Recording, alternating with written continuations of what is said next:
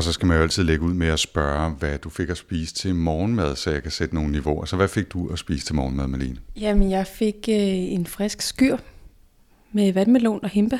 Det smagte virkelig godt. Det lyder både sundt og lækkert. Det var øh, sommermorgenmad. Det var det. Det, øh, det. Jeg vil virkelig anbefale vandmelon på skyr.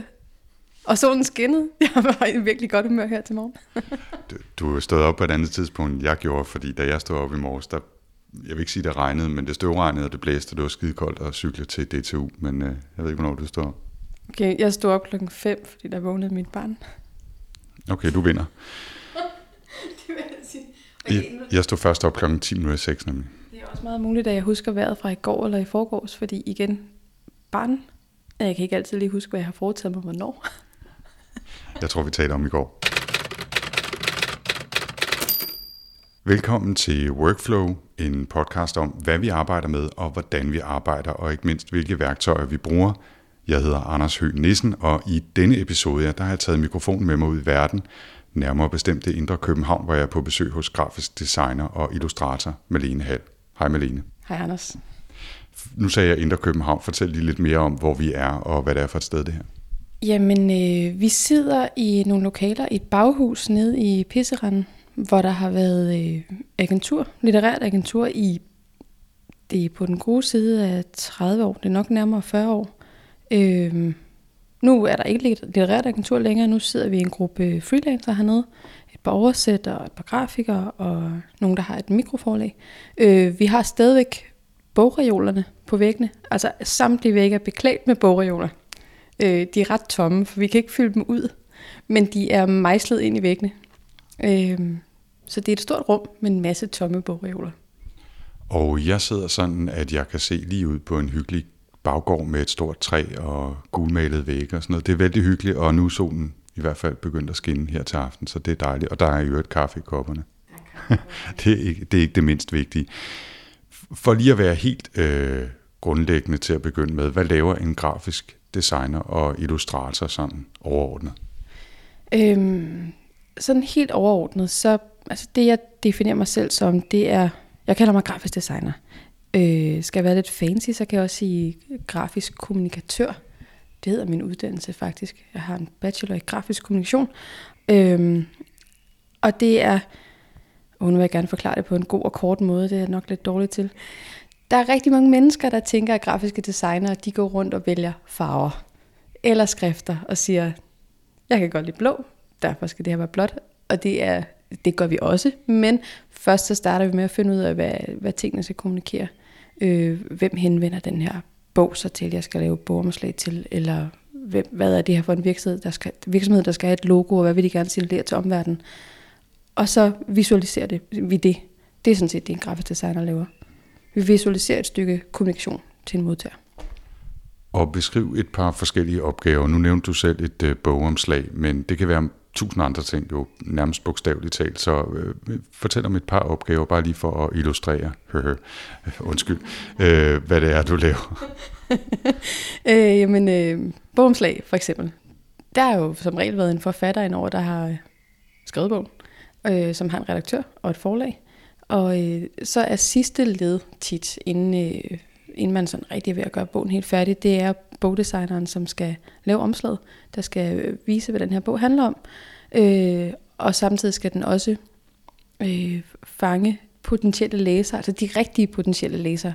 Så jeg laver en del øh, bogomslag til tweenbøger, som øh, er sådan ret mål- målgruppeskarpe. Jeg laver nogle for øh, Benny Bødger, som er en forfatter, der skriver sådan nogle horrorhistorier for tweens, og så laver nogle fra hans kone, som skriver lidt mere pigehistorier om at blive popstjerne, filmstjerne og sådan nogle ting.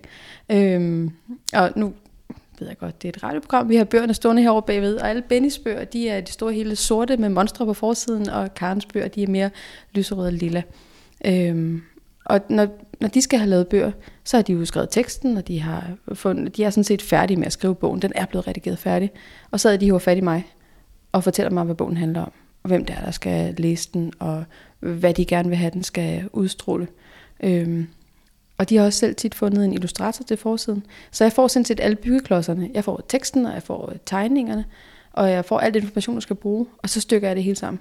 Jeg laver et, et, tit er det en seriebog, så skal den måske have et lille logo op i toppen, som siger, det her det er den, den serie, og typografien på forsiden, og alt det her. Og det skal altså passe sammen, så det hele stemmer overens, sådan så teksten både, eller den skrifttype, jeg vælger, passer til illustrationen, og samtidig også signalerer, det her er noget gyser noget, eller det her er noget til piger, der har stjernedrømme osv. Og, og det er sådan set det, jeg gør. Jeg, jeg, jeg klæder bogen på. Altså der er meget... Øh, der er mange ting i grafdesign, der kan minde lidt om mode. Altså hvis nu du skal til bal hos dronningen, så tager du en kjole på, ikke? Skal man ud og ordne havearbejde, så tager man noget andet tøj på. Så man. tager man en kjole på. Øhm, og, og det er lidt det, jeg gør her. Der prøver jeg at sige, hvem er det, hvilken fest er det, jeg skal til her? Hvem er med til den her fest? Jamen det er, i det her tilfælde kan det være de her drenge, elleve, ti, elleve, tolv år, som ikke så gerne vil læse så meget, men godt kan lide noget med Ramachan. Så når nu for eksempel jeg skal lave omslag til en varulveserie, som jeg lige har gjort, så skal det her logo jo emme af varulve og blod og lange klør og se super uhyggeligt ud. Og så er det det, jeg går ind og arbejder med. Og når jeg så har lavet på udkast, så viser jeg det til forfatterne, øh, redaktørerne også. Det, hvis det er et lille forlag som det her, som Karen og Benny siger, så er det dem selv, der vurderer, hvad de synes om det. Hvis det er et større forlag, så er det gerne redaktøren, og ikke så meget forfatteren, man arbejder med. Og så har man et øh, pingpong frem og tilbage, om man synes, det passer, om det skal modificeres lidt mere eller mindre. Øh, jo større et forlag, jo flere mennesker, der er blandet ind. Øh, tit kommer salgsafdelingen også ind og har noget skulle have sagt. De skal helst kunne tro på bogen og sige, kan vi sælge den her til boghandlerne eller ej? Øh, nogle gange er man derude og spørger et par boghandlere, hvad de siger. Så derfor så kan et omslag have en enormt lang proces, og det kan også være en meget kort proces. Kommer ind på antallet af mennesker, der er involveret. Så på et eller andet tidspunkt, så når vi til enighed om noget, og så laver jeg de færdige filer, og så ryger jeg det afsted til trykkeren. Og så er det, så er det ude af mine hænder, så skulle der gerne komme en nogenlunde ordentlig færdig bog ud af det til sidst. Er det typisk, at noget af det samme så også bliver brugt i markedsføring af de her bøger? Det, det er det vel. Laver du så materiale specielt til det også, eller tager det udgangspunkt i det, du har lavet til, til omslaget? Altså det er lidt op og ned, om jeg får lov at være involveret i det. Øh, ret tit så øh, har mange af de større forlag har nogle in-house grafikere, eller de hører nogle eksterne bureauer, der står for annoncerne, og så har de omslaget til bogen, og så er det dem, der sidder og laver Facebook-banner og bannerannoncer alle mulige steder, hvad de nu har lyst til. Øhm, igen, jo større forlag, jo mere øh, styring har de på, hvordan de her annoncer skal se ud, ikke? Så kan de have en meget stringent måde, det skal se ud på. Så det er igen også ud af mine hænder. Så kører de deres eget show med omslaget. Øhm, hvis det er mindre kunder, så er det jo tit, de spørger mig i samme ombæring, kan du hjælpe med også lige at lave noget til Facebook og Instagram osv.? Hvilket jeg jo så selvfølgelig sagtens kan. Malene, du laver ikke bare i store gåseøjne bogomslag, du laver tusind andre ting. Fortæl, fortæl om noget andet. Du laver både infografik og kortspil, har jeg set, og annoncer og alt mulige andre, alle mulige andre ting. Ja, vælg, vælg selv noget, du er glad for at have lavet. Øh, jamen nu sagde du så kortspil. Den er, den er jeg faktisk jeg er meget glad for et kortspil, jeg har lavet, og i det hele taget for en masse ting, jeg lavede for K F M-spejderne. Øh, Dem arbejdede jeg for i sin tid. Nu har jeg overladt tjansen til hinanden. Men øh, de var ret sjove at arbejde for, fordi de havde sindssygt mange sjove idéer. Øh, der lavede jeg blandt andet et øh, kortspil med nogle spejderfigurer på, som udmyndede sig til også at blive en tegneserie. Øh, jeg havde også en anden opgave, som jeg synes var ret fed. Øh, I det, der skulle laves et nyt logo til en øh, ny gruppe, en ny aldersgruppe af spejdere. Man var begyndt at lave spejderarbejde for de tre til seks årige, og de skulle have, ja, helt små, bittesmå, sammen med deres forældre, vel at mærke, ikke? Øhm, og de skulle have et nyt lille mærke, som de kunne have på uniformen, der signalerede, at det var her, de hørte til. Og så var jeg ude og lave en fokusgruppe sammen med en hel masse spejderledere, for ligesom at høre, hvad vi gerne have, fordi med frivillige er det gerne bedst, hvis de selv er involveret, for det var dem, der skulle tage det her mærke til sig. Og jeg havde jo gjort mig alle mulige, jeg havde lavet en præsentation, og jeg skulle vise dem alt det her, jeg kunne, og virkelig gjort mig tanker om, hvad det skulle være. Og så er der en, en sød spejder, der stikker hånden i vejret og siger, det er altså virkelig vigtigt, at vi kan skære det ud til kartoffeltryk. Og så stod jeg der med alle mine talenter. Jeg kiggede på Grafisk Højskole på det tidspunkt, og vi havde haft logodesign, og vi havde haft, det skulle være branding og stort og så videre. Og så sagde hun bare her og sagde, det skal altså være kartoffeltryk, og børnene skal også kunne sådan forme det i sten og sådan noget, for det er sådan nogle opgaver, vi laver. Vi laver rigtig meget kartoffeltryk. Og så blev jeg helt lang i ansigtet. Og egentlig har jeg tænkt tilbage på det mange gange, når jeg skal sidde og lave et stykke logoarbejde. Altså hvis du kan lave det i kartoffeltryk, ikke? Så har du altså bare lavet et godt logo. Og det, altså, det var en sjov opgave. Hvad endte det med at blive, hvis du kan forklare det? Nu ved jeg godt, at det her, jeg skulle til at sige radio, men en lyd i hvert fald. Jamen det endte med at blive øh, sådan et, et, et lille, en lille person, en lille menneskefigur, der står og spreder armene ud med, med blade. Så det både ligner en lille mand, der kaster med blade, og samtidig et lille træ. Det var meget øh, sådan holistisk logo. Jeg havde foreslået et æren, den ville de ikke have. De ville ikke, det ville de overhovedet ikke have. De ville have det her meget øh, vi er et med naturen og så videre. Og altså noget, der kan, ja, meget spejderagtigt, og noget, der så kan lave som kartoffeltryk, som jeg så har lært nu, er, er meget vigtigt. Nu en, en ting, som, som jeg lige nævnte før, tror jeg også, men som, som jeg blev meget optaget af, da jeg sad og kiggede på, på dit site før, øh, det, var, det var dine infografikker. Måske fordi jeg selv er lidt sådan en, som godt kan lide sådan noget med grafer og diagrammer og et eller andet. Og så tænkte jeg også, at, at infografik er, jeg ved ikke, om det er bare mig, der begyndte at lægge mere mærke til det, men det er som om, der er mere og mere af det derude. Jeg ved ikke, om det er, fordi vi skal forklare en mere kompleks hverdag, eller det er bare en, sådan en grafisk trend, eller fordi det er nemmere at overskue, end at lokke folk til at læse en lang tekst, eller et eller andet. Det lader i hvert fald til, at der er mange flere derude. Så dem har du også lavet nogle stykker af. Nu kan jeg ikke lige selv komme i tanke om en, men er der sådan en typisk måde at arbejde med det på? Altså det er, det er faktisk lidt sjovt med infografik, fordi det er meget forskelligt, hvad folk mener, når de siger det. Altså når jeg selv tænker infografik, så tænker jeg egentlig et tungt datasæt, der skal fremstilles med søjler og grafer, og, og man har nogle komplekse tal, som er svære at forstå, eller det tager tid at dykke ned i dem, så man vil gerne have dem visualiseret. Øhm, men der er også mange, der bare tænker infografik i, at her har vi noget information, vi godt vil have formidlet på en måde, der er lidt mere spiselig. Gerne med nogle små, sjove tegnede figurer, fordi så stopper folk op på Facebook. Så... Så meget infografik er også næsten lige ved at være sådan helt billedbogsagtigt. Altså der er meget, jeg har lavet en del, som, er, som næsten er instrukser. For eksempel sådan noget, jeg har lavet noget til nogle forskellige fagforeninger, som er sådan noget, sådan her får du tilmeldt dig til dine dagpenge. Klik her, og så gør du sådan, og så ringer du til din øh, et eller andet vejlederting hos øh, fagforeningen og spørger dem til råds. Der er jo intet der, der er jo ikke nogen tal. Der er ikke nogen grafer eller noget som helst. Det er egentlig bare nogle, det er næsten en lille tegneseriefigur, så gør jeg et eller andet, ikke? Øhm, Og egentlig kan jeg kan bedst lide at lave det med tal. Altså det, jeg synes, det er absolut mest spændende at få et datasæt, som skal virkelig køres ud med en masse spændende grafer og ting og sager. Især fordi, der ligger så meget information gemt i tal, som er sindssygt svært at gennemskue. Og, og der er så meget viden, der går tabt, fordi der er jo nogen, der har tid til at sætte sig ned og gennemgå de der ting, eller man, man har lidt sådan en, man kan måske have en barriere mod, at man kan forstå det. Så derfor det visualiseret. Det kan gøre det spiseligt på en måde, så det når ud til flere mennesker, eller der er nogen, der måske synes, de forstår lidt nemmere, eller endnu bedre, de husker det meget bedre, fordi lige så snart vi ser et eller andet visuelt kombineret med information, så husker man det bedre. Så det er altid godt at visualisere sine ting. Jeg har også en ret klar fornemmelse af, at der er kommet enormt meget infografik de sidste, hvad er det, sådan noget, otte ti år efterhånden. Husk, det, det dukkede helt vildt meget op, da jeg selv var i gang med min uddannelse, om det var der før, kan jeg så ikke helt huske.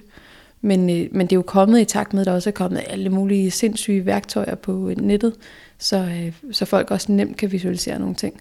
Altså for år tilbage kunne man jo ikke rigtig noget med alle mulige fancy værktøjer. Nu er alle de store aviser jo også begyndt at benytte sig af nogle af de her forskellige data, dataværktøjer. Nogle af de her JavaScript-bibliotek og sådan noget der, man kan alt muligt med. Det er desværre ikke så skarpt til, det vil jeg gerne være bedre til. Men øh, det er fedt at se på, når andre gør noget, ikke? Det er fedt at gå ind og se på, hvad hedder den, New York Times og sådan noget. De kan have nogle vilde ting. Jeg kan huske, at øh, i, mit, i mit tidligere liv på Harddisken, der lavede vi i, det har nok været to tusind og ni stykker, noget af den stil, et, et par historier, øh, et par temaer om datajournalistik, og talte netop med nogen fra, fra New York Times blandt andet, og der var nogen på øh, W N Y C, uh, Public Radio i, i New York, som også havde en hel afdeling for det, ikke? Øhm, og, og det var jo altså, kan man sige, ikke bare infografik, men netop interaktiv infografik, hvor man kan gå ind og klikke på forskellige kategorier og få vist forskellige typer datalag på, på en eller anden baggrund og et eller andet. Og det er jo, det er jo super fascinerende, øh, også bare på en nørdet måde, og, og selvfølgelig også et, et, et vigtigt værktøj i journalistik, øh, som, ikke, øh, som ikke har været muligt at bruge på samme måde tidligere, så det kan jeg sagtens forstå, at, at det er lidt fascinerende også for dig. Det er mega spændende. Altså der var en af de første, jeg så på New York Times, var en ret vild grafik, de havde lavet over samtlige træfninger, der havde været i Afghanistan, og hvor mange tab, der havde været, så kunne man sidde og bladre igennem årstal, og, og hver gang der så var en træfning, så kunne man se antallet af døde på begge sider. Og selvom det var en, altså en kold graf med tal, og du kunne sidde og bladre rundt selv, så blev det enormt vedkommende, fordi man bladrer hen, og så døde de her mennesker. Så man bladrer hen, og så, altså det var som de døde igen, når man bladrer hen over den der, fordi det hele var interaktivt. Det synes jeg var sindssygt fascinerende, fordi det blev noget andet end bare et søjlediagram. Det, det blev meget levende på den måde der. Altså, jeg tror da også, at der vil der nok, altså danske medier vil da helt vildt gerne lave meget mere og sådan noget der, ikke? Men det er jo sindssygt omkostningstungt at sidde og arbejde med. Hvem, hvem laver du typisk uh, infografik for, hvis der er noget typisk i det? Men nævn et, nævn et par stykker måske. Mm, jamen, det er lidt forskelligt. Jeg laver lidt i ny og næ for Djøf Fagforeningen, som øh, bruger infografik på deres Facebook. Og de bruger det sådan lidt, øh, sådan lidt som sådan lidt øh, vittighedssjovt. De har sådan en vild analyseafdeling, der kan sådan spytte sindssygt tal ud om alle deres medlemmer, ved alt muligt mærkeligt om dem. Så de laver altid sådan en hel masse grundige analyser om, hvad arbejdsmarkedet vil have. Og så skal vi prøve at koge alt det her ned til sådan en lille nullergrafik på Facebook, om et eller andet med, at det er helt vildt godt at ansætte akademikere i mellemstore virksomheder, fordi det vil give et sindssygt afkast om fire år. Kan du lige lave det til en sexet infografik, så folk gider stoppe, eller stoppe op for at læse? Og det synes jeg også er en sindssygt spændende udfordring. Også fordi de er, de er ret meget med på nogle, øh, på nogle sjove ting. Altså de, de tør godt lidt nogle ting øh, hos Djøf. Så det, altså, det er jo en spændende udfordring. Og så netop fordi de har noget virkelig tungt materiale, der ligger bag. Altså det er gode data, der ligger til grund for det. Og så er det jo sjovt at prøve at kode det ned til noget, der er nemt at forstå, enkelt at forstå, men samtidig er troværdigt stadigvæk, og samtidig stadigvæk passer, altså som passer med de data, de nu engang er kommet med, som ikke kommer til at forvride eller andet. Det er enormt nemt at komme til at fremstille noget, så det virker mere positivt eller mere negativt end der. Det synes jeg også er en spændende udfordring, for der er, der er lidt noget, øh, altså der er pludselig noget moral, der spiller ind, at man ikke kommer til at skubbe noget i den ene eller den anden retning. Øh, og der bruger vi meget sådan nogle små tegnede figurer, der skal forestille forskellige typer djøffer, direktøren og H R-konsulenten og I T-manden osv. Og der arbejder vi både lidt med at lave nogle, nogle karikaturer. I T-manden, han har gerne en kop kaffe i hånden for eksempel. og, men samtidig så skal det heller ikke være sådan, at hver gang jeg tegner direktøren, altså er det altid en øh, midlerne hvid mand. Jeg har også lavet en, en direktørkvinde og sådan noget. Det er lige ved, jeg næsten sidder og tænker, har jeg nu brugt hende der direktørkvinden for nylig? Jeg må hellere putte hende ind. Sådan så det hele tiden bliver, det skal både afspejle samfundet, men man må også gerne have det lidt afspejler det samme, for man gerne vil have. Så det er, og det bruger vi enormt meget tid på at snakke om, om, om de nu skal have, skal det nu være en kvinde, der er brugt her, eller skal han nu have den frisyre, eller ham der, han ser for tør ud. Og det er virkelig bare nogle meget, meget små, enkle, næsten Lego-agtige mænd, jeg tegner. Men man kan gøre enormt meget med det visuelle. Så det, det bruger vi meget tid på. Det, det er enormt sjovt at sidde og arbejde med de her ting. Når du siger vi, er det så folk i Djøf, som du sidder og arbejder så tæt sammen med? Så det er ikke bare, de siger, her er en pose tal, Malene, øh, øh, sender sådan en tegning i morgen. Det er netop fordi, at det er, der sidder deres øh, kommunikationskonsulent, der sidder derinde. Øh, de har ind til flere på forskellige områder. Så tager jeg ind til møde med dem, og så har de en analysetype med op fra analyseafdelingen, der forklarer alle tallene. Og så efterfølgende snakker vi om, hvad vi gerne vil have, den skal kommunikere. Fordi hun er så kommunikationskonsulenten. Hun er så... Øh, Hun er ligesom oversætteren, der får kogt ned til, hvad er det vigtige her, hvad vi skal kommunikere ud på dit og datten platform, og hvordan får vi visualiseret det. Hun står ligesom for alt det tekstmæssige bag, og så prøver jeg at visualisere det, hun gerne vil fortælle. Og det er jo altså, det er en sindssygt god proces at have det på den måde, fordi jeg er ikke på den måde tekstmenneske, og hun er ikke visuel. Så på den måde så skal vi arbejde sammen. Nogle gange så bliver jeg også sendt hjem med tallene, og så prøver jeg at komme på alle mulige idéer, og så sender det til hende, og så finder hun tekst, der passer til, eller finder ud af, at hvis jeg laver lidt om på en af dem, så kan hun faktisk bruge det på, et, på en anden måde, end hun egentlig havde tænkt. Så vi kan godt have sådan noget lidt frem og tilbage, hvor hun nogle gange har teksten, jeg nogle gange har billeder, og nogle gange gør vi det sammen. Øhm, altså, hvilket er da enormt fedt som freelancer, fordi ellers så sidder man tit meget alene med det, ikke? Men her er der sådan en dejlig pingpong, så det, det er en god opgave, den kan jeg godt lide.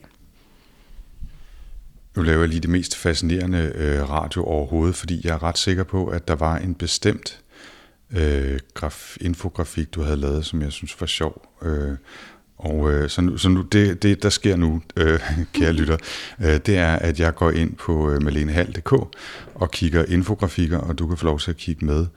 Og så tænker jeg på, hvad var det mund for en? Var det Center mod Menneskehandel, hvor jeg følte, at der var lidt mere fornemmelse af, at, øh, at der havde været arbejdet med nogle tal det er virkelig fascinerende. Jeg klipper selvfølgelig alt det her ud, ikke? Det er klart. Eller også så gør jeg ikke, men... Ellers så har det været... Den der måske. Det var måske den der fra Roskilde Centralbibliotek, yes. Hvor man i hvert fald havde fornemmelsen af, at nå ja, se, nu kommer vi ned i det, ikke? Øh, det kan man så ikke se her, men det, det, virker, det virker som om, det er noget, der har været fra en forholdsvis diger rapport. Ja. Øhm, med en hel masse visualiseringer af noget, nogle, nu står der her, økonomiske sammenligninger, nogle ting fra forskellige lokale øh, historiske arkiver og fordeling af ansatte og alt muligt andet. Det ser virkelig ud, som om der er blevet tygget meget, meget store talmængder og sidder og rodet med rigtig meget forskellig grafik her. Øhm, ja, kan du huske den opgave? Jamen, den kan jeg godt huske. Det var en meget tyk, ja, det er ikke engang en rapport, det var nærmest en bog fra Roskilde Centralbibliotek, som øh, behandlede data fra samtlige biblioteker i Region Sjælland. Og der er, jeg ikke husker hvor mange, femogtyve til tredive stykker eller sådan noget. Øhm, så havde de en hel masse data, både om borgerne i den enkelte kommune og om de enkelte biblioteker. Og så ville de gerne have lavet den her rapport, fordi de så bedre kan sammenligne sig på tværs. Fordi det kan godt være, at det er ikke sikkert, at biblioteket i Næstved har mest til fælles med biblioteket i Ringsted, selvom det er nabokommuner. Det kan være, at de faktisk har mere til fælles med biblioteket på øh, Bornholm, som jo så også hører med til Region Sjælland. Og det gav den her rapport mulighed for, så det skulle jeg sidde og visualisere. Og det var så det samme datasæt for samtlige femogtyve biblioteker, jeg skulle sidde og tykke igennem hver gang med, hvor mange ansatte, og hvor det var borgernes nationalitet, og alle sådan nogle ting der. Og den sad jeg godt nok med længe. Øhm, Den var mega stor. Øh, og så var der altså nogle, sådan nogle sjove ting, som for eksempel øh, kommunerne, eller de der forskellige biblioteker har jo, nogle af dem har fysiske biblioteker, og nogle af dem har det, de kalder bibliotekspunkter, hvor så kan du aflevere og hente bøger i lokalbrugsen for eksempel. Nogle af dem har bogbusser osv. Og det er også igen sådan noget, de kunne bruge til at sammenligne sig med ved med en kommune, der måske ligger i en anden ende af regionen, og sige, hvordan gør I egentlig jer deroppe? I har mange bibliotekspunkter, hvad er jeres erfaringer med det? Så det skulle være et arbejdsredskab, som alle de ansatte bibliotekerne skulle kunne bruge til at ja, altså måske finde nogle, lave noget netværk med andre biblioteker, kunne udvikle sig. Det gør de meget i, de der biblioteker. På alle mulige måder. Jeg, undskyld, jeg bliver bare distraheret, fordi jeg kommer til at sidde og bladre videre i... i mange af de her eksempler fra, fra det, du har lavet for bibliotekerne her, der er så mange øh, den type illustrationer eller grafikker, som jeg bare rigtig godt kan lide, ikke? Som, er, som viser, at der er en masse data bag. Ikke? Her er fordelingen med de forskellige biblioteker, for eksempel på Bornholm, og man kan se, at Guldborgsund har øh, været seks, seks huse og en bus, en lilla bus, øh, som de kører rundt i, ikke? Øh, og nogle bibliotekspunkter i Faxe og så videre, og så er der nogle forskellige tal omkring antallet af ansatte og hvad ved jeg, ikke? Men det er jo det, det virker som om, at det har været en, en større opgave og med en, øh, med en hel masse forskellige øh, talknuseri i virkeligheden også, ikke? Jo. Jo, og den er virkelig, øh, altså den tog tid, også fordi der var nogle af dem, hvor altså jeg bruger Illustrator til at tegne mine øh, grafikker i. Og den har en lille smule indbyggede funktioner i, at den godt kan lave et søjlediagram, og den kan godt lave et cirkeldiagram osv. Lidt ligesom man kender fra Excel, bare pænere. Men for eksempel så øh, i den her, der, der skulle jeg lave en, hvor i stedet for at lave et cirkeldiagram, som, eller et lavkagediagram, som alle kender, øh, så vil jeg gerne fremstille det på en anden måde, fordi cirkeldiagrammer er kedelige, og lige så snart man har mere end to-tre punkter, man skal bruge, så bliver det enormt svært at læse og forstå, og man kan slet ikke sammenligne dem internt. Og det her, det var sådan noget med økonomi, så jeg ville lave det som små pengesække, altså tænk sådan en Anders Sand pengesæt, ikke? Med, en, med en snor om toppen. Og så ville jeg jo gerne have, at hver af de her pengesække skulle svare til et antal kroner og øre, og det er jo så ud i at regne ud, hvor stor skal den pengesæt så være, for man kan ikke bare sige, at den her pengesæk, den svarer til femogtyve procent af beløbet, så skal den være femogtyve et eller andet i højden. Sådan kan man ikke gøre. Så der måtte jeg til at...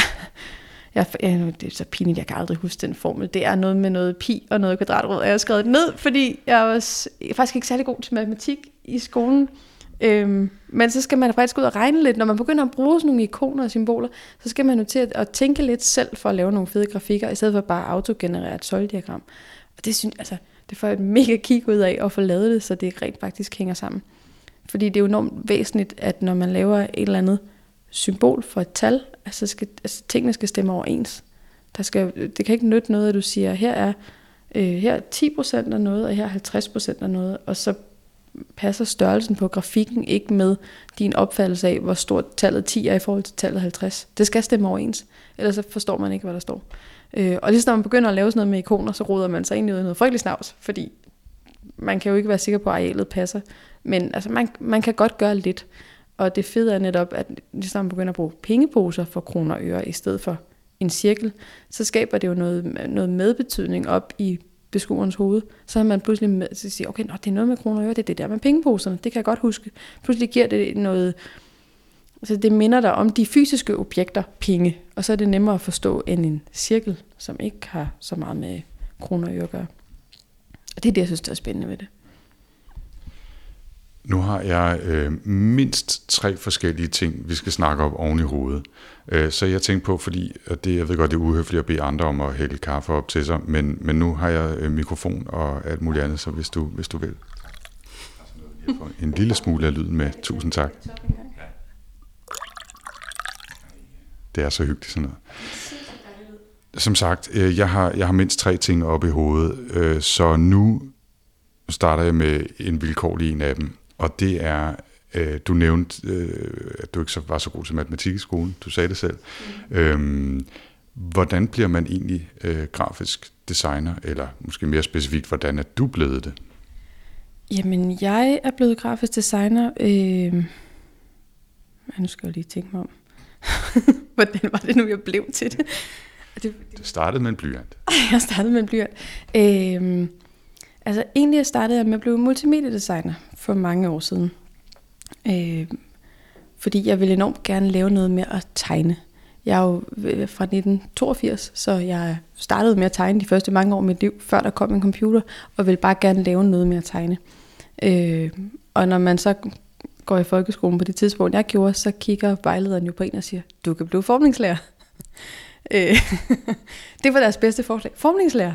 Jeg startede også lidt på lærerseminaret og droppede ud igen, og så var multimediedesigner begyndt at blive en ting, og der var begyndt at komme websites, så det havde været omkring, altså i to tusind og fem til seks, der skete lidt nogle ting, ikke? Det var sådan lige før, der kom næsten podcast, det er vist der omkring, man begyndte at snakke om podcast og så videre. Øh, Flash var stort, der var WordPress var på vej og så videre, ikke? Så der lærte jeg, der gik jeg på multimediedesigner, og mens jeg gik der, gik det op for mig, at der var noget, der hed Grafisk Højskole, som øh, nu hedder D M J X og ligger i Emdrup, øh, som jo er en skole med en buket af uddannelser, alle sammen sådan noget med øh, reklame og grafisk design og digital design, og nu også Journalisthøjskolen, og det hele er jo fusioneret til sådan en stor øh, kedel af medieuddannelser. Og så kom jeg ind der og gik der i tre år. Øh, og der lærer man sådan helt klassisk grafisk design. Altså der lærer man helt ned til at kunne genkende en skrifttype, for eksempel, ved at sige, hvilken facon har øh, serifferne. Og men de er flade, eller de er spidse. Om så er det den her specifikke skrifttype, og det er for den her tidsperiode. Og hvis man har en skrifttype for den tidsperiode, så har det de medbetydninger osv. Øh, da jeg kom ind på Grafisk Højskole, kom jeg fra web, så jeg troede, der fandtes fem skrifttyper. det, der findes lidt flere. en eneste. Øhm, så det, det var så der, jeg fik den her lidt klassiske uddannelse i grafisk design. Og så startede jeg selvstændig, mens jeg gik der. Og så kom krisen, mens jeg gik på skole. Så der var ikke, der var ikke nogen jobs, da jeg blev færdig. Så jeg fortsatte med at være selvstændig, fordi det virkede som et bedre bud, end at komme på dagpenge. Og så, jeg ved ikke, jeg tror, jeg ved ikke, om mange måske ikke har det lidt sådan, når man starter selvstændig, at man tænker, okay, nu prøver jeg lige, om jeg kan leve af det i et halvt års tid. Jamen, det kunne jeg så godt. Jeg kom også lige fra S U, så jeg lå bare være med at opjustere udgifterne. Ikke? Og så efter et år, så levede jeg stadigvæk af det. Og så var jeg ude at finde et kontor, og så pludselig greb det om sig, og så havde jeg egentlig bare været selvstændig et stykke tid. Og nu er jeg bare blevet ved med det, fordi hvor det startede som lidt en nødvendighed på grund af krisen, så gik det jo så op for mig undervejs, at det egentlig var, altså det var helt vildt fed måde at arbejde på, som jeg har været glad for lige fra starten, fordi man kommer ud og laver, altså jeg har lavet ret mange sjove ting. Øh, noget af det sjoveste er, at man kommer ud og arbejder for mange forskellige kunder, og altså, det er altid sjovt at komme ud og se andre menneskers arbejdspladser. Altså, jeg har både lavet noget for, jeg har lavet en del for spejderne, men jeg har også på et tidspunkt lavet en app for Overlægeforeningen, som har sådan fine kontor ude på Østerbro.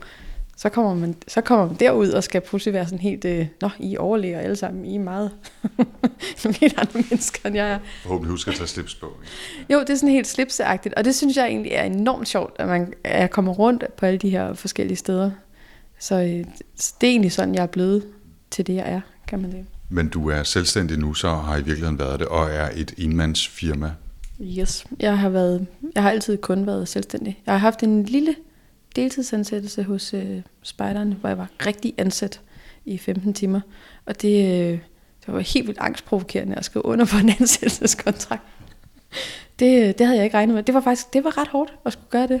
Og da jeg så på et senere tidspunkt sagde op, der var helt sådan, jeg åndede lettet op, for nu havde jeg ikke længere en chef. Og jeg kunne, altså, jeg har jo siddet på mange forskellige kontorer, så jeg også inden man flyttede kontor, hvis jeg ikke rigtig synes det var fedt at være i det fællesskab længere, så har jeg bare fundet et nyt.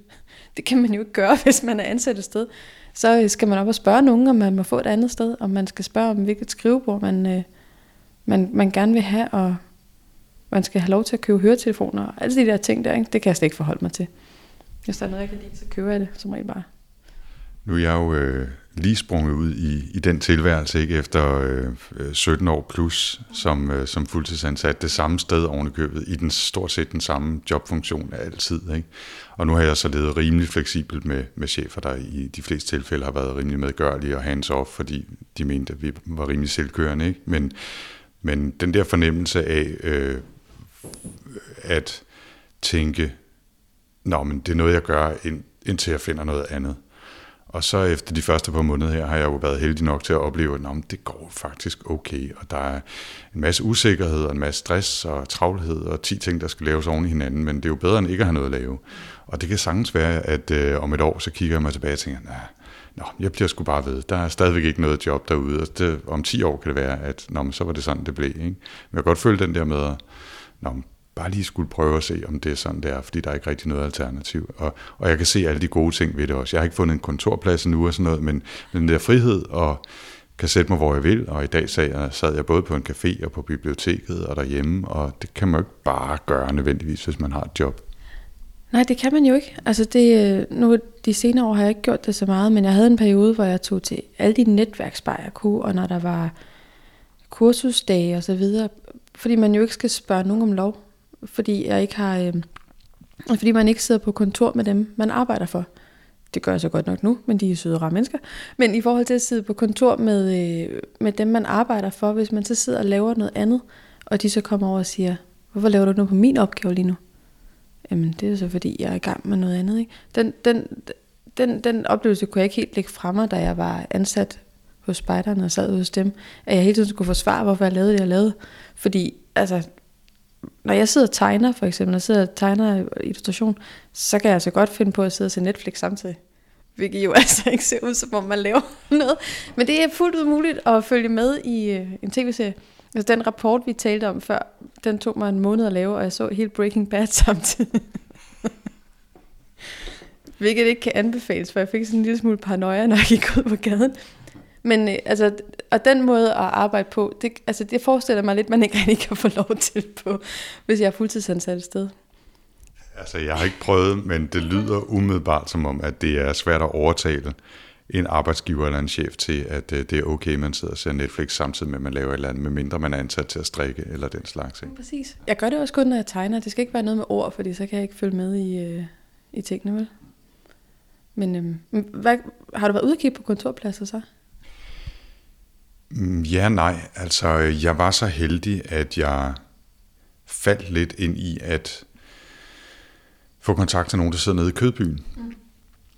som blandt andet laver noget til fireogtyve syv, og, øh, og derfor har bygget sådan en lille intermistisk studie i et hjørne. Fordi noget af det, som er mit behov, øh, fordi jeg jo laver forskellige podcasts og lydoptagelser og sådan noget, det er jo, at jeg skal helst have et rum, som jeg kan gå ind og lave speaks i, øh, eller øh, interview i, som... som ikke er, hvor der ikke er alt for meget ekko og rumklang og, og støj udefra. Og, og der fik jeg så mulighed på favorable vilkår at, at låne det studie en gang imellem, hvis jeg ikke misbrugte det. Så, så det gør jeg. Og så kigger jeg lidt på nogle andre ting. Der er blandt andet det, der hedder Klub øh, inde i Linnésgade, som er sådan et stort fællesrum i virkeligheden, som man for en, en relativt billig penge om måneden kan få adgang til at bruge, og så sidde der og arbejde i et stort, øh, i virkeligheden en stor café, men med fokus på, at folk sidder der og arbejder, og mulighed for at låne nogle andre. Så jeg, jeg kigger lidt, ikke, men jeg har det der særlige behov, at hvis det skal være noget, jeg betaler mange penge for, så skal det være, fordi der også er et godt sted at sidde og lave interview og lydoptagelser. Og det er sådan lidt et specielt krav, som Jeg har ikke rigtig fundet det endnu. Så hvis du hører om nogen. Og jeg vil sige, hvis jeg var lidt mere, det var en af mine første forretningsidéer, da jeg ikke vidste, hvad jeg skulle lave, det var, at, at jeg ville kombinere mit behov for det med at tilbyde det til andre, så simpelthen lave et podcast-fokuseret kontorfællesskab, og så have tre-fire små studier og et helt skab med mikrofoner, man kunne lege ud, og, og så var det ligesom det, der var i fokus. Men jeg gider ikke være vicevært sådan et sted, så jeg håber, at nogle andre øh, hører det her og, og laver det, og så tilbyder mig hjørnekontoret, ikke? Men altså, vi får se. Det var en helt vildt, altså, det var en helt vildt god idé, men ja, det, det vil jeg da så op for. Der må være tilpas mange, der har brug for netop sådan et sted, men det er rigtig nok, man kommer til at blive vicevært i stedet for. Man kommer til at sidde og holde øje med, at nu mangler mikrofon nummer otte, og så er det Jørgen, der igen har glemt at aflevere den tilbage. Ja, og skulle administrere medlemmer, gebyrer, husleje og deal med et eller andet sted. For man skal også leje kontoret et eller andet sted, sådan, så jeg gider ikke rigtigt. Men jeg, der er det, der hedder Republikken nede på Vesterbrogade, som er sådan, og der, der gik jeg lidt og tænkte på, fordi jeg var dernede forleden, at øh, man måske skulle henvende sig til dem og sige, hey, var det ikke noget, I burde gøre? Øh, og så øh, skal jeg bare have ti procent for at komme med idéen, eller et eller andet. Men det behøvede jeg ikke engang, men bare det var der, og så havde jeg mulighed for for at komme og sidde der, ikke så. Men øh, Malene, apropos øh, kontorpladser og sådan noget, så, øh, så tænker jeg på, om vi ikke også bare lige får strække benene her efter syvogtredive minutter, øh, skulle gå over og se på, hvor du sidder. Ja. Bare lige, fordi jeg er sikker på, at du har et eller andet, øh, du bruger til at illustrere med og sådan noget. Du behøver du ikke øh, nødvendigvis flå øh, alle dine Illustrator-programmer øh, op, men, men jeg tænkte bare lige, at det kunne være meget hyggeligt lige at gå over og se. Du har sådan et øh, hævesænke skrivebord, kan jeg se, eller hvad? Yes. Og det, det, bruger du det? Ja, det gør jeg. Øh, jeg er simpelthen så glad for mit hævesænkebord, fordi øh, det, man jo heller ikke kan se nu, det er, at jeg jo halvandenhoved i hvert fald laver end dig. Ikke være mindst. Bare lidt mindst. Jeg kan også præsentere min kontorstol, som er med ekstra lavt stel. Det vil jeg godt sige til alle lave mennesker derude. Der findes kontorstol med ekstra lavt stel. Er det, det en rebranded børnestol? Det, muligvis, det er også med ekstra kort sæde. Men det betyder enormt meget at kunne, at kunne få bordet helt ned, fordi jeg jo netop ikke er så høj. Så jeg bruger det faktisk en del, fordi det er faktisk den måde, jeg bedst kan. Ellers, ellers så har jeg ikke altid siddet så meget ned, fordi jeg kan aldrig nå i jorden for nogen som helst stol. Øhm, så men sige, men det, på øh, det fine øh, hævesænkebord her, ikke, så står der en, øh, en skidestor iMac. Mm. Øh, så er der en stor skærm til venstre, det ligner nærmest et tv, der ligger sådan i en vinkel på femogfyrre grader, og så ligger der sådan en tegneplade her, og så har du selvfølgelig tastatur og, og touchpad ved siden af, og så er der, jeg tæller lige i hvert fald fire øh, sådan nogle stylus-agtige ting, og så nogle blyanter og noget tegnegrej og så videre, ikke? Men med, nu kan man selvfølgelig ikke se det, men kan du ikke sådan lige prøve at forklare, hvad, hvad det er for noget, og hvad det bliver brugt til? Jamen, øh, altså jeg har jo en kæmpe stor iMac, som du sagde, øh, og jeg har nu hvor jeg har sådan en stor syv tusind, jeg kan slet ikke leve uden at have den. Fordi jeg bruger Illustrator og Photoshop og InDesign, og det er jo programmer, der har et væld af små øh, vinduer, værktøjsvinduer med alle mulige, altså alle mulige indstillinger, man hele tiden bruger. Og jeg kan rigtig godt lide, at jeg kan have legnet hele muligheden op. Øh, og lidt sådan også har jeg også nogle gange et browservindue åbent ved siden af med et eller andet, jeg skal sidde og referere til, eller min mail, eller Netflix. det, er også, det er også nødvendigt med en stor skærm, hvis man skal sidde og se Netflix i det ene hjørne. øhm, så, så jeg har brug for en stor skærm. Det, jeg har ret svært ved at arbejde på en lille skærm efterhånden. Øhm, og så den anden, du snakkede om, øh, den anden skærm, du snakkede om, det er jo så mit det helt splinter nye legetøj, som jeg fik her den anden dag med posten, som er en øh, Wacom Cintiq, som jo er en skærm, hvor man kan tegne direkte på skærmen. Øhm, og der har jeg været i gang med at, at teste forskellige værktøjer. Det skal jeg lige vende mig til, det her med at tegne på, men det er, altså det er max fedt at sidde og tegne på sådan en. Øh, jeg har en, en masse øh, brushes, som kan efterligne øh, hvad hedder det, øh, akvarel og oliemaling og blyant og så videre. Og når man sidder og tegner med dem, altså det ligner stort set på en brik, at man har brugt en blyant, og den er trykfølsom og så videre. Det kommer bare med muligheden for kontrolsæt, og uden at man skal sidde rent faktisk og fedte med maling og vand og så videre. Så det giver nogle helt andre muligheder, når man skal sidde og tegne, fordi man ikke skal sidde og øh, gøre tingene om igen og igen. Det er slet ikke øh, omkostningstungt på samme måde. Øhm. Nu, jeg prøver lige ind, fordi min øh, indrømmet meget begrænsede opfattelse og forståelse af den slags værktøj. Det var måske mere sådan en plade som den, du har liggende her, som også er en Wacom, mm. men hvor man altså bruger det i virkeligheden som avanceret museplade. Ja. Øh, og, og det, der sker, sker op på computerskærmen, når man bruger det. Det er sådan en plade, som du har liggende her. Mm. Men den her, den har altså øh, rigtig skærm, og der er det værktøjer direkte på den skærm, som, som vi ser. Altså det papir, du tegner på, tegner du direkte på med, nu vælger du hvad, en, en blå blyantagtig ting, ikke? Og så tegner du direkte på, på, på et, et stykke papir på skærmen, kan man sige. Ja, det er det jo nemlig. Altså man sidder og tegner direkte på skærmen. Det er ret svært at forklare, hva'? Ja, det, det er faktisk lidt svært at forklare, men i modsætning til, du, at du bruger det som en museplade, så er det i virkeligheden en, ja, det er jo i virkeligheden en iPad, du sidder og tegner på. Det er bare en Wacom-version yeah. øh, med nogle andre typer software og så videre, ikke? Jo, fordi det er jo egentlig øh, den nyeste iPad, tror jeg, hvad hedder den, iPad Pro, mm-hmm. den ligger så op til, den kan det samme. Jeg vil sige, jeg har også prøvet at tegne på den, den er jo åndssvagt lækker. Altså, det er jo sådan crazy lækker at tegne på. Ja. Øhm, og jeg tror også godt, at man kan få en Photoshop-app, som man kan bruge de her brushes. Men jeg vil sige, det passer mig egentlig langt bedre med den her i forhold til, hvordan jeg arbejder. Fordi den her, den, den her Wacom-skærm, den er sluttet til min iMac som en ekstra skærm. Så der kan man gøre, som øh, man kan med alle andre ekstra skærme, altså man bare kan trække vinduet direkte over. Så jeg kan sidde og flytte ting frem og tilbage, og pludselig har jeg meget mere skærmplads. Det ved jeg ikke helt, om man kan med iPad'en. Det kan godt være, man godt kan sætte den sådan. Ja, det kræver nogle særlige apps, så det fungerer ikke lige så gnidningsfrit. Ej, det, det, her, det, det er et eksternt display, som er ja. trykfølsomt og kalibreret ja. til, til den der særlige ja. pen, du har. Øh, det er det nemlig. Og det, øh, altså det, nu har jeg lavet det her i så mange år, at jeg Altså, jeg gider simpelthen ikke have noget som helst hassle med min, med alt hardware. Det skal bare virke. Jeg startede også på Windows for mange år siden, og så kørte jeg Windows på min egen computer, og så havde vi Mac ude på skolen. Så jeg sad i dagtimerne og arbejdede på Mac, og så gik jeg hjem og arbejdede på Windows. Og det, altså, jeg kunne mærke, hvordan jeg simpelthen var langsommere på Windows, fordi workflowet af en eller anden grund er nemmere på Mac. Jeg kan ikke helt sige, hvad det er, der gør det nemmere, men altså... Efter jeg så skiftede fuldstændig til Mac, så har jeg ikke set mig tilbage. Og jeg tror simpelthen, jeg ville være enormt... Jeg tror, jeg ville være langsom og dårlig, hvis jeg blev, altså fik en Windows-computer nu. Det tror jeg ikke, jeg kunne finde ud af. Jeg har det på samme måde, kan jeg så sige nu, hvor jeg ikke længere øh, laver public service, og derfor skal f- fordele sol og vind lige, øh, at, øh, at jeg er Mac-mand, og, og, og det spring tager jeg nok ikke tilbage til P C. Men, men det er Photoshop, kan jeg se her, du bruger. Er det dit uh, weapon of choice?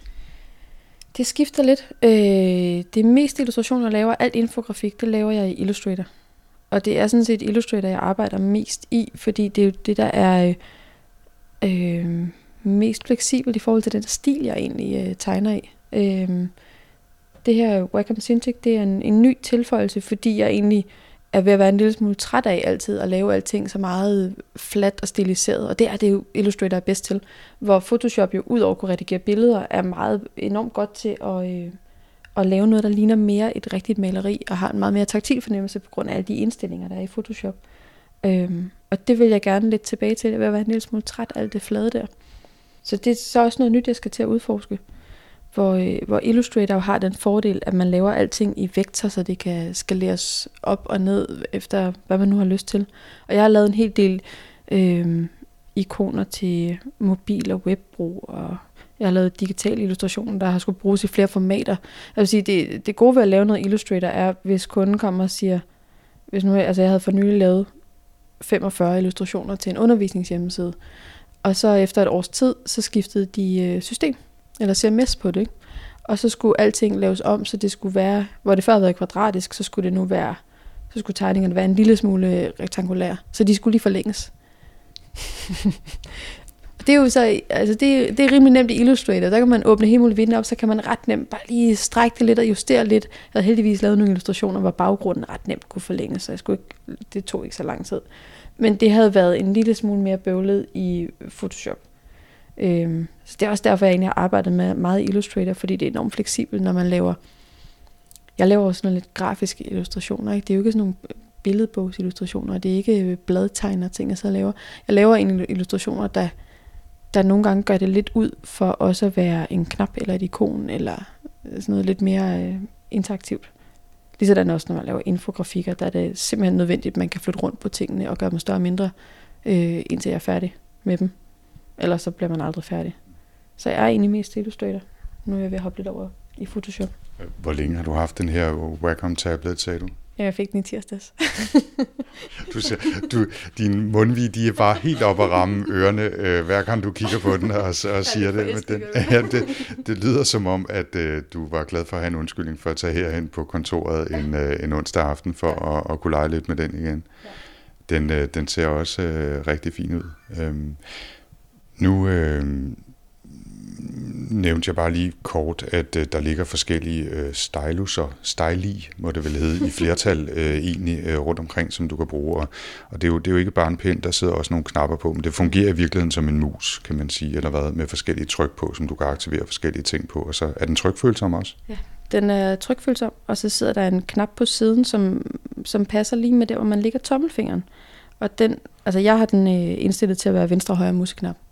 Og så fungerer det egentlig ligesom en mus.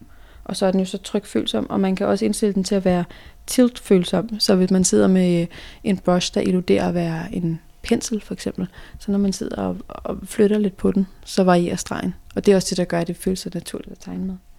Men, men jeg kan også se, at der ligger også et ganske almindeligt godt gammeldags papir, og der er nogle blyanter og, og tusser rundt omkring. Tegner du stadigvæk på, på, på analogt, skulle jeg til at sige? Jamen, det gør jeg. Øhm.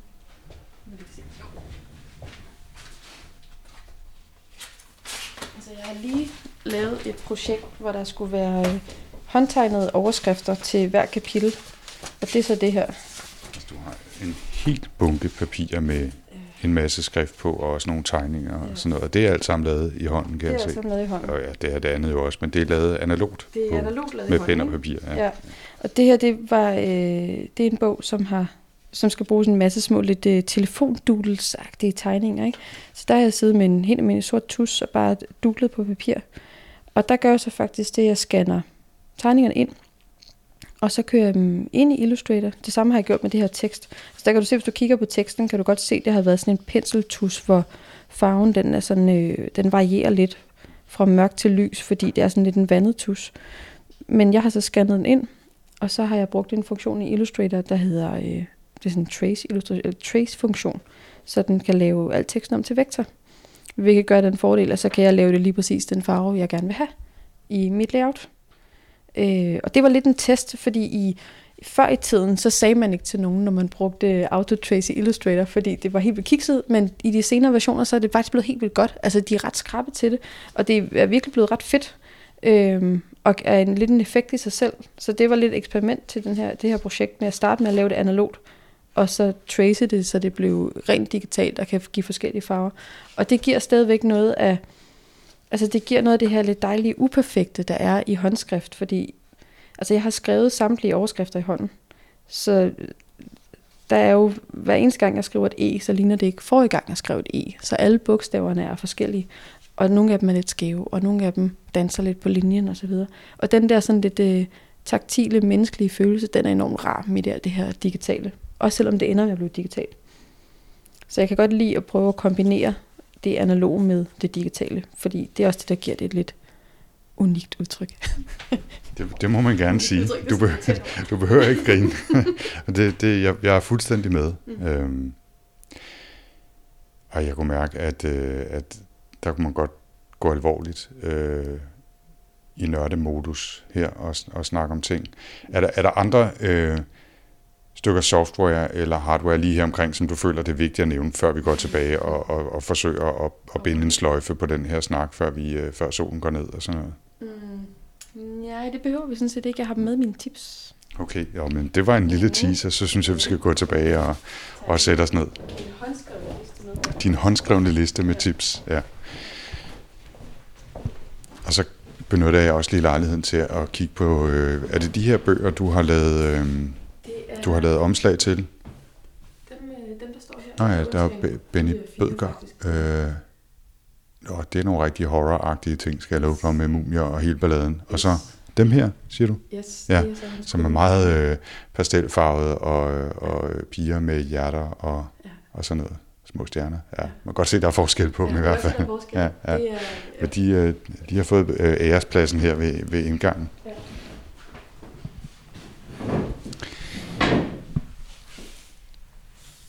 Og jeg skal lige have en lille sådan. Malene, før vi, øh, før vi kaster os over de tre tips, som du har, som du har valgt, øh, du har snydt hjemmefra og valgt, så øh, det, det sidste spørgsmål, som jeg havde i baghovedet, før vi kaster os ud i alt muligt andet, det var, om du øh, har gjort dig nogle tanker sådan om, hvad det er, illustrationer kan eller skal for dig. Altså, hvilke, hvilke tanker gør du dig om deres rolle, og måske din rolle, når det handler om alt fra forlag, hvad hedder det, bogforsider til, til infografikker, til, til forskellige skrifttyper, eller, eller altså, hvilke tanker gør du dig om, om din rolle, hvis du gør dig nogle tanker? Oh, jamen, egentlig gør jeg mig ret mange tanker. Øh, der er der for nogle år siden begyndt at komme emoji-alfabeter i telefonerne. Altså jeg synes, der skete noget helt vildt spændende, da vi pludselig alle sammen fik tilføjet et sæt ikoner til vores skriftsprog. Øhm, og lige sådan begyndte vi jo også at kommunikere med, med giffer på nettet. Altså jeg er en af dem, som er, altså, elsker alt med giffer og følger adskillige gifblogs og synes, det er det sjoveste, der er sket siden. Ja. Øhm, og jeg synes, det er enormt interessant, hvordan vi bruger noget visuelt til at kommunikere med, og man kan med en lille bitte skaldet gul emoji med et flabet grin, så kan man kommunikere en, en hel følelse, en hel situation, og modtageren er egentlig også relativt sikker på, hvad man mener det meste af tiden, ikke? Og det samme kan man også med, med giffer, og så er der kommet infografik og så videre. Altså verden er jo blevet helt exceptionelt visuel, i takt med, at vi alle sammen går rundt med smartphones. Meget mere visuel end, øh, altså hvad man siger, det er ikke alle dem, der er født efter fireoghalvfems, de de kan ikke huske en verden uden internet og mobiltelefoner eller sådan noget. Det er noget, den dur, ikke? Øh, og jeg er jo så født i toogfirs, så jeg voksede op i en analog verden, og pludselig er den blevet digital, og den er blevet så visuel. Og der, sy- der synes jeg, det er enormt spændende med, altså jeg er egentlig glad for at arbejde i den tid, vi har lige nu, fordi altså, der er brug for sådan nogen som mig til at visualisere alle de her ting, fordi jeg kan jo, altså når jeg går en tur ude i verden, eller ser på, øh, går en tur på internettet, som man jo gør, så er der enormt meget, der er rærligt lavet, eller noget, som kommunikerer noget falsk. Så det er også blevet så nemt nu med alt det her fake news og så videre. Folk er blevet så gode, at de kan få en falsk nyhed til at se rigtig ud, og det kan de, fordi de efterligner de rigtige mediers visuelle identitet. Det er sådan også, når vi modtager en, en, en spam-mail. Grunden til, at så mange hopper på den, det er jo fordi de her spammers, udover selvfølgelig, de er blevet bedre til at skrive et sprog, som ikke er sådan noget Google Translate halløj, så er det også fordi, de rent visuelt får mailen til at se ud, som om den faktisk kommer fra din bank eller fra PayPal, fordi de bruger det rigtige logo, fordi de har sat den op. Og det er jo det visuelle, der snyder. Så jeg synes, det er enormt spændende, hvordan alt det her visuelle pludselig er med til at lægge et lag af, altså hvornår er det sandt, og hvornår er det ikke sandt, og så videre. Og egentlig synes jeg, at man burde undervise i visualitet, eller hvad man vil kalde det, i skolerne, så man kan lære at genkende skidt for sig og snot for sig. Fordi der er enormt mange, som slet ikke er klar over alle de her medbetydninger, der ligger i det visuelle. Og det er lidt det sjove ved grafisk designfaget, fordi altså, det, det er ikke kunst overhovedet, fordi det skal formulere et budskab, men samtidig så ligger det, er lidt sådan, det, det er sådan et usynligt lag, der ligger og, og, og blaffer lidt rundt, for de fleste mennesker tænker ikke over grafisk design. Så alle mennesker stopper om morgenen og tjekker deres telefon. Den er fyldt med grafisk design. Så går du ud på badeværelset og åbner skabet til dine deodoranter og din make-up og dine øh, forskellige piller fra apoteket, hvad man nu har stående. Der er ikke andet end grafisk design.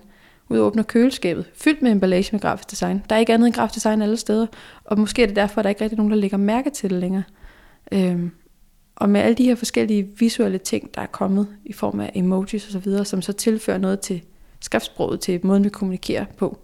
Så der synes jeg for alvor, der må være brug for sådan nogen som mig, der går op i at få dem dannet på en måde, så man får kommunikeret det, man gerne vil. Altså jeg, jeg forestiller mig, at der kommer til at ske alverdens sindssygt spændende ting på det område de næste mange år. Hvordan, øh, hvordan vi kommer til at udvikle skriftsproget visuelt. Jeg håber, jeg bliver en del af det. Jeg vil rigtig gerne lave mere med det.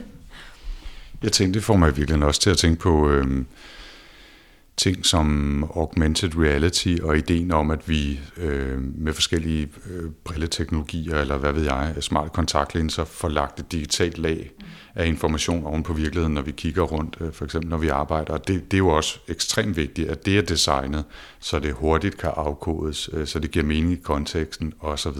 osv. Og det kunne også være en spændende rolle at kaste over. Helt enormt. Har du ikke også tænkt over i... Øh, Altså alle de her sindssygt... Jeg ser mange tv-serier, det har vi måske etableret. Men altså alle de her helt vanvittige fede tv-serier, der er kommet de senere år, udover at de er blevet mere avanceret i historiefortælling, så er de også blevet mere avanceret på den visuelle side. Altså de er begyndt at bruge nogle visuelle tricks. Bare måden, man øh, vælger at vise, at folk får en sms på. For år tilbage, så var der ret mange tv-serier, hvor der var filmet folk, der sad og tjekkede en telefon. Og så skete der ikke mere. Og nu er der kommet alle mulige...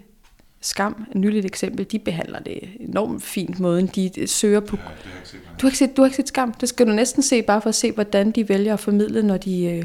Man, man får enormt meget at vide om karakterernes inderste tanker, hvem man ser med over skulderen, hvad de sidder og googler, for eksempel, hvilke sider de går ind på.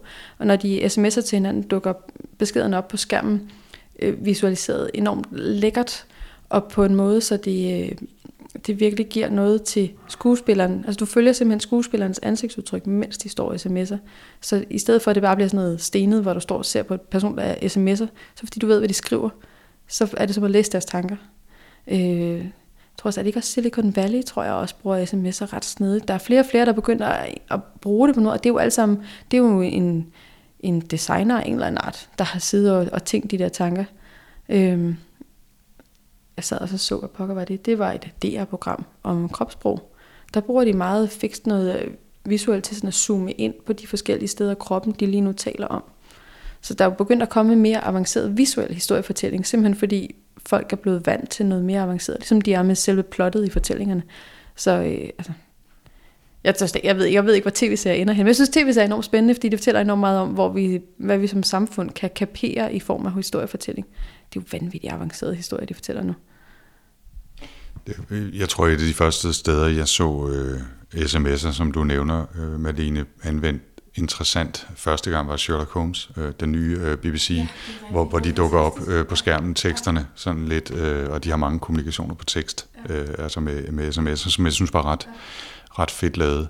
Og så kom jeg til at tænke på en, en måske relevant ting, og en tangent, som vi slet ikke har tid til at bevæge os ud af, men jeg var til et foredrag på det, der hedder Copenhagen Institute for Interaction Design, C I I D, hvor de havde en øh, gæsteforelæser, som fortalte om, at han havde designet computerinterfaces til, altså fiktive interfaces til film og tv, typisk hvis det skulle illustrere et hackerangreb, eller nogen, der sad og kiggede på et e-mailprogram, som ikke måtte være Outlook, fordi der havde de ikke fået lov til at vise øh, i serien, så skulle han designe et nyt e-mailprogram, bare for at vise altså en eller to e-mails, som en eller anden person i, i serien eller filmen fik, og sådan noget. Det var ret sjovt, det der med, fordi det er jo rigtigt design, men med nogle lidt andre krav, i forhold til, at det skal kunne afkodes hurtigt og læses stort og sådan noget, end, end et rigtigt stykke software. Så, så det er også en helt disciplin. Øh, og, og, ja.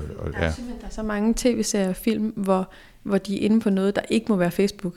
Altså, hvor det hedder sådan noget Headbook, eller sådan noget helt, helt random, så er det sådan næsten Facebook blot, næsten Facebooks logo. Altså, ligesådan også Google, altså søgemaskiner, som ikke er Google. Der, altså, jeg synes, det er... Jeg, jeg, jeg har næsten altid lyst til at pause for at sidde og se, for man kan næsten godt sidde og se den der designer, der har fået at vide, du skal lave Facebook, men det må ikke være Facebook. Okay, fedt. Tak for det brief, altså hvad skal jeg med det? Nu nævnte du selv lige Silicon Valley, og, og der hedder den jo Huli, øh, som er sindssygt godt valgt navn, for man ved lige præcis, hvad det er, ikke? Ej, men det er så fedt. Har du set det nyeste afsnit? Mm-hmm. Det, øh, det nu virker som, de tager sådan en... Øh, må man spoile? Jeg tør ikke sige for meget. Man skal ikke spoile tv-serier. I skal se det nyeste afsnit af Silicon Valley. Det er ja, sjovt. Ja, jeg tror, jeg tror også bare, jeg vil sige, jeg, jeg, jeg kom sent til den. Jeg er først for nylig kommet på H B O, og er i gang med at pløje mig igennem alt. Har sat mit Netflix-abonnement på pause, simpelthen for at få overskud til at, øh, at, at se alle de serier, jeg ikke har nået at se nu H B O. Men, men Silicon Valley, jeg så de første tre sæsoner på en uge, eller sådan noget. Jeg blev virkelig hugt lynhurtigt. Det er, også, det, det er sindssygt fedt ved Silicon Valley, er så meget jeg nu kan følge med, det er, alt, alt tekstsnakken er jo rigtig. Det er jo ikke bare sådan noget bingo bongo, nogen har siddet og fundet på. Og nu nævnte du også ham, der havde designet interfaces. Det er jo sådan en stående joke på internettet, at ingen interfaces på film, eller især hackerangreb, på nogen måde har noget at gøre med et rigtigt hackerangreb. Fordi et rigtigt hackerangreb ser ikke særlig spændende ud at kigge på. Så det er jo altid de der voldsomme loading bar, eller sådan noget helt sindssygt, der foregår på skærmen. Og der er for Silicon Valley ret meget ros for, så vidt jeg kan se, at være meget korrekt i sin måde at vise tech på, samtidig med den er sjov. Og det samme gør jo et uh, mister Robot. Øhm, anden sæson lige på vej. Det er et totalt... Det, nu, det, i næste uge øh, taler vi tv-serier med Malene Hald. Øhm, det, det bliver en anden podcast. Det kunne være, jeg skulle lave den også. Øhm, der er selvfølgelig streamteam på fireogtyve syv. Men de lukker. Men de lukker. Jamen, så er der jo åben. Ha, mm-hmm. Det kan være, vi skal lave en podcast. Øhm, men det har vi ikke tid til nu, fordi... Nu er tiden kommet til, at vi på en eller anden måde skal forsøge at afrunde det her, for ikke at risikere at komme til at sidde her til i morgen tidligt. Øhm, og jeg har bedt dig, Malene, som jeg har bedt mine andre øh, gæster, om at finde tre tips, som kan handle om hvad som helst. Øh, og, øh, og det har du gjort. Så, så hvad, er tip nummer, hvad er tip nummer et? Jamen, øh, tip nummer et er, det er freelance-tippet. Øh, som mange andre, så har jeg været igennem et væld af sådan nogle get things done apps. Og enormt mange af dem, synes jeg, kan bruge til noget, fordi de er lavet til Teams, eller også så er de virkelig altså, kedeligt designet. Øh, og jeg er helt allergisk over for noget, der har for meget øh, sådan livum larm på interfacet. Jeg bliver helt træt i hovedet. Øh, og efter mange år, så endte jeg så på Todoist, som... Øh, Jeg har ikke hørt så mange snakke om det, det forstår jeg ikke, for jeg synes, det er helt fantastisk, fordi det er ret nemt at bruge kun som freelancer, og så vil man jo kunne opskalere til et team. Og det, det især er godt til for mig, det er, at jeg kan oprette hver enkelt projekt, jeg har. Det får ligesom en, et projekt for sig selv. Og så laver jeg milestones ned og der, så sætter jeg en dato på. Så sætter jeg sådan cirka dato på, for her skal jeg skitsen klar, her skal jeg sende noget til kunden. Her skal jeg gøre dit, her skal jeg gøre det andet, og sætter dato på. Så når jeg kommer om morgenen, så klikker jeg på, hvad skal jeg lave i dag? Og så har jeg egentlig sådan ret råt, hvis jeg har nået det her i dag, så er jeg egentlig så er jeg med på mine projekter. Nogle gange må jeg jo ligesom alle andre flytte mine milestones frem, eller så videre, ikke? Men alene det der med, at jeg kan gå på arbejde og sige, hvad er det, jeg skal nå i dag? Jeg skal skrive en mail til dem, jeg skal lave en skitse på det der, jeg skal lige huske at rette et eller andet korrektur på det her. Det giver mig, det giver mig en kæmpe ro, at jeg har styr på det den måde. Så jeg laver ret... detaljerede milestones øh, under samtlige de projekter, jeg får ind. Fordi øh, det gavner mig simpelthen senere, at så er der styr på det. Nu skulle man næsten tro, at du var blevet betalt for at vælge Todoist, fordi ved et sært tilfælde, udover at jeg selv har været glad Todoist-bruger i, i lang tid, og jeg er jo sådan en, som godt kan lide at eksperimentere, så jeg har ikke brugt det konsekvent øh, og, og udelukkende de sidste fem år, men jeg har i hvert fald brugt det i fem år, sådan lidt on and off, og indtil for en uge siden, øh, så havde det et år cirka været min, min faste to-do-list slash projekt øh, værktøj. Og hvis det ikke bliver næste episode af Workflow, så bliver det episoden efter igen, hvor jeg faktisk skal tale med ham, der har lavet Todoist. Som er, jeg kan ikke huske, hvor han kommer fra oprindeligt, men han er vokset op i Danmark, og øh, lige nu bor han i Barcelona. Og ham skal jeg snakke med på fredag, nu i dag, hvor vi sidder og taler sammen, med det onsdag, og ham skal jeg snakke med på fredag. Så han dukker op i en senere episode af, af Workflow, så man skulle nærmest tro, at, at du var blevet betalt for at nævne. Desværre, og det siger jeg så parentetisk, og det må du så ikke fortælle uh, Amir, som, som har lavet det, men uh, jeg har lige skiftet til Things, for det er lige kommet i en ny version, som er super lækker. Og det kan jo basalt set det samme, men det, men det ser bare skide lækkert ud. Og, sådan, altså, ja. Nå, og så er det forandring en gang imellem. Ja, Nå. Ja, præcis. Men det var, øh, det var Todoist. Tip nummer to? Jamen, øh, tip nummer to er nok mest gældende, hvis man er sådan en, der sidder og tegner Illustrator, ligesom mig. Men, øh, men jeg synes, det er et godt tip. Der findes øh, en virksomhed, der hedder Astute Graphics, tror jeg, man udtaler. De laver en masse plugins til Illustrator, som øh, lige pimper det, så det kan en masse forskellige spændende ting. De har blandt andet lavet et plugin, der hedder Mirror Me, som simpelthen gør noget så simpelt som, at man kan, altså man klikker ligesom på det, så kommer der en, en linje ned igennem en skærm, skulle jeg til at sige, i dokumenter, man sidder med, og alt, hvad man tegner på venstre side, det bliver gentaget på højre side. Ja, man skulle tro, at det var en funktion, der var i Illustrator, men det er det altså ikke. Men øh, nu har jeg de senere år lavet en hel del af de her meget moderne flat design illustrationer, og mange af dem er simpelthen... Øh, Altså skal være fuldstændig symmetriske. Og hvis man skal gøre det i Illustrator uden det her plugin, så sidder man jo så og tegner alt det, der skal være på den ene side, og så copy-paster man det og lægger det over. Og så det ikke altid ser rigtigt ud. Og så kan man sidde og copy-paste helt mange gange, fordi man skal rette. Og i Mirror Me, så kan man så bare gøre det fuldstændig automatisk. Og udover at lave en, en spejling, så kan man også indsætte den til at have altså så mange lavkagestykker man egentlig vil. Så hvis nu man er sådan en, der kan lide at sidde og tegne mønstre, eller på anden måde lave noget, der har brug for at være i, i, i flere dele, så kan den også gøre det. Det er meget simpelt, men det er super virkningsfuldt, hvis man arbejder lidt i den øh, stil, jeg nu gør. Jeg har svært ved at forestille mig, at jeg personligt nogensinde får brug for det værktøj, men det lyder skidesmart, og som et, som absolut burde have været der i forvejen. Ja. Altså, det er sådan en ting, man bare har ventet ja. på, øh, og hvorfor er den der ikke? Det, ja, det er meget mærkeligt, at det ikke er en del af det, men det, det fungerer helt vildt godt. Og det er jo så altså en, en anden ting ved de her plugins, er, at de rent faktisk fungerer. Altså jeg har aldrig oplevet, at Illustrator har crashet af dem eller sådan noget. Og det kan man jo nemt opleve med sådan nogle tredjeparts plugin. Men det her, det fungerer bare. Det koster også, det er lidt pricey, det koster tres til halvfjerds dollars, men det er, det er penge værd. Ja, hvis det er noget, man arbejder med, så er det jo ikke mange penge. Mm. Tip nummer tre. Tip nummer tre. Øh, det er også lidt det nørdede, ikke? Øh. Du siger det, som om det er en dårlig ting. Det, det er det ikke. Det er det ikke, okay. Det er det meget nørdede. Hvis nu man sidder og skal finde ud af, hvilken skrifttype, der er brugt til et eller andet bestemt projekt, det er jo, altså det er simpelthen det er sådan en sport blandt grafiske designere, det er jo at kunne genkende en skrift. Det er det, det vi kan blære os med. Vi kan sige, prøv en gang at se serifferne på det A. Det kan ikke være andet end en Garamond. Se lige mig, jeg kan genkende Garamond. øhm, men altså, der findes jo, det ved jeg ikke, jeg synes jeg læste på et tidspunkt, det, vi er jo op mod sådan noget, en halv million skrifttyper i verden eller sådan noget. Så ingen kan længere kende dem alle sammen. Det kunne man engang, det kan man ikke mere. Øhm, Så hvis man nu man har et lille, et lille sample, en lille grafik af et eller andet, det er jo ret tit, at man får et lille stykke grafik, hvor nogen siger, det her det er vores logo, vi ved ikke, hvad skriften hedder, vi vil godt have ændret farven, hvad skal vi gøre? Øh, og man så ikke kan finde ud af det, så kan man gå ind på den side, der hedder What Font Is, og uploade sin lille grafikting, og så er man, altså ni ud af ti gange, så kan den rent faktisk godt genkende, hvad det er for en skrift. Det kommer lidt an på, hvor mange bogstaver man har at gøre godt med, og hvor, hvor godt et stykke, at det ikke er alt for pixeleret, det grafik, man uploader. Men altså, selvom den ikke kan, helt kan finde det, så kan den finde noget, der ligner, og så, det kan man måske også komme ret langt med.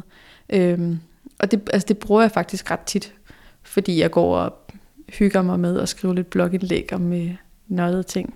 Jeg har lige skrevet et i dag om skrifttyper i Matador. Der sad jeg, der sad jeg og tog screendoms fra D R's hjemmeside og kørte igennem den der maskine for at se, om nogle af dem øh, fandtes. Det var der stort set ikke nogen af dem, der gjorde, de alle sammen håndtegnet. Men, øh, men altså, det er sådan, at det virkelig skal være nørdet, ikke? Så sidder jeg og hygger mig med et eller andet tåbeligt for at finde ud af, hvad det er for nogle skrifter.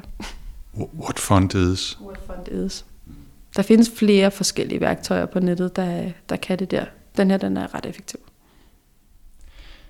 Når vi nu taler om blogpost, så vil jeg bare lige have lov til at reklamere for den, du har skrevet for relativt nyt i april, tror jeg det var, om øh, forsider på krimier, og, og de øh, klichéer, der ligesom er for, hvad man vælger, øh, farver og, og motiver og så videre. Den, øh, den, var, den underholdt jeg mig også ret meget med her i eftermiddag. Det er ret hyggeligt, og jeg glæder mig til at læse den om, øh, om typografi og Matador.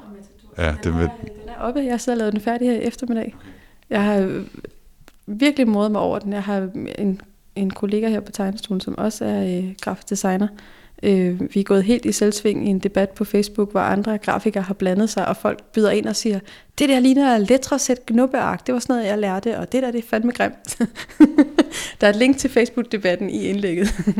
Så hvis man kan lide sådan noget grafiker-nørderi, så, øh, så tror jeg, man vil kunne synes, det er sjovt. Jeg, jeg, altså, faktisk var det ret sjovt at skrive, fordi jeg tror nemlig ikke, de rigtig har tænkt. Altså, de har tænkt lidt over det i Matador, men de har ikke tænkt så meget over det.